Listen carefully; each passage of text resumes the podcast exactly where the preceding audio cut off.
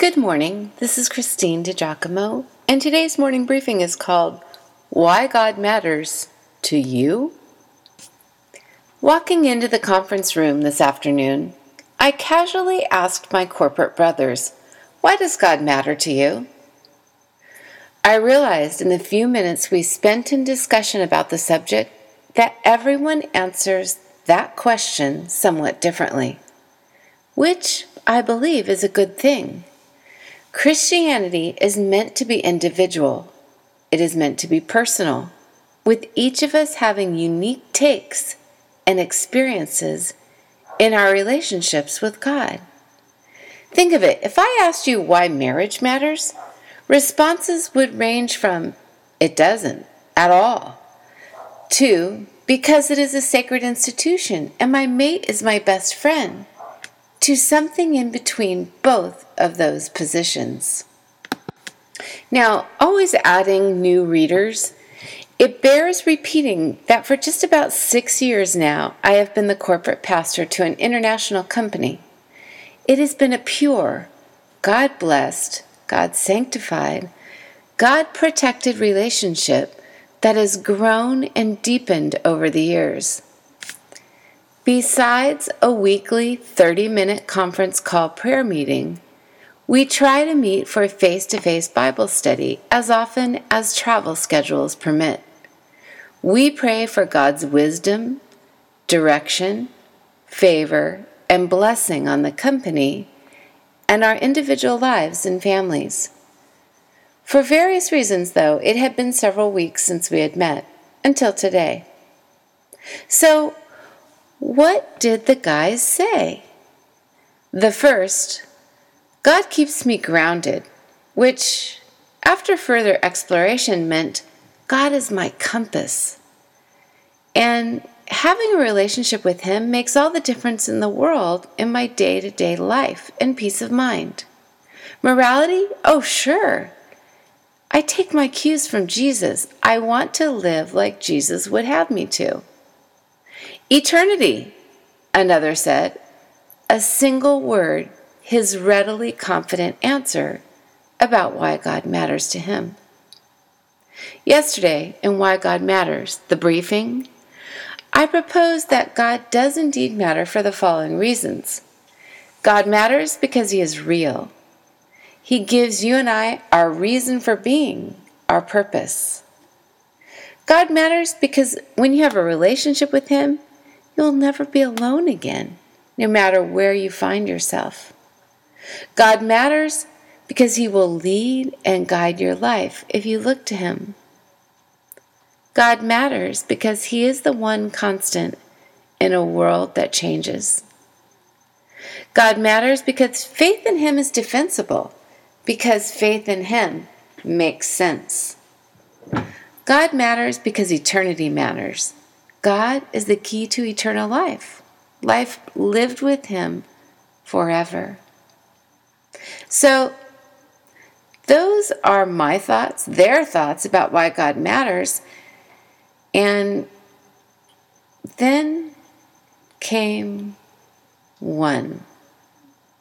The one had a totally different take, and I could only quantify his feelings when I got away from the conversation. The guy has had some serious hardship and personal loss in his immediate family, the sort that takes your breath away. His answer about why God matters was not really direct. In fact, his answer about God's value in our lives was rather circuitous.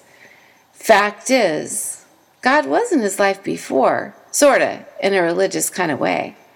But after his loss, he has come to know that not only does he want God in his life, he wants to be in God's life. Because of the great love of faith filled friends, he began to pray in earnest. He began to reach for God and wonder of wonders in many ways, some strange, some wonderful. He has felt God reaching back. He has felt God involving himself in his life as well. And then there is the unexplainable in our friend's life, like where why there seems to be a positive driving force. Like like one way my business opportunities have exploded. He tried to explain just one aspect of his life. So here's what caught me by surprise.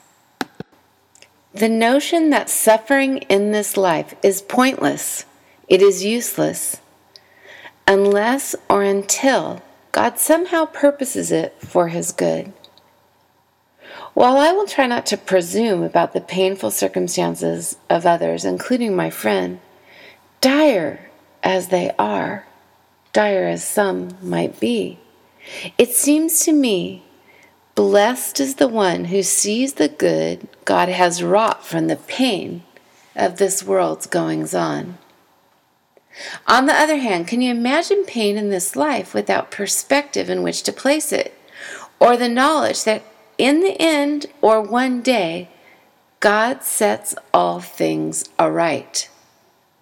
Reminds me of Solomon's ramblings in Ecclesiastes chapter 1 Vanity of vanities, all is a vanity, he wrote. Ay, what is the meaning of life, and in particular the meaning of sufferings in this life? without God's perspective of it. I think of the life of Job, captured in the writings of the Old Testament, who suffered in an unparalleled fashion. What would his life be without the leveling of all things by God? As in Job's life, God does indeed set all things aright. Have you read Job chapter 42? What does God matter to you? Well, I suppose it is hard for me to fathom what it would be like to sit opposite Jesus when he asks, And you? Do I have any place in your life, child? Oh, I shudder to think of the enormity of such a question. Whether God matters to you because of eternity, his faithfulness, life's perspective, or his unceasing failing love and his setting of all things right? Fact is, life with God is unparalleled. Why does God matter to you? Because there's nothing else like having a relationship with Him. Nothing else substitutes for our relationship with our Lord Jesus. You'd like to read this or print it out, you can go to pastorwoman.com, click on Powerful Bible Teaching, Morning Briefings, and again, the title of this one Why God Matters to You.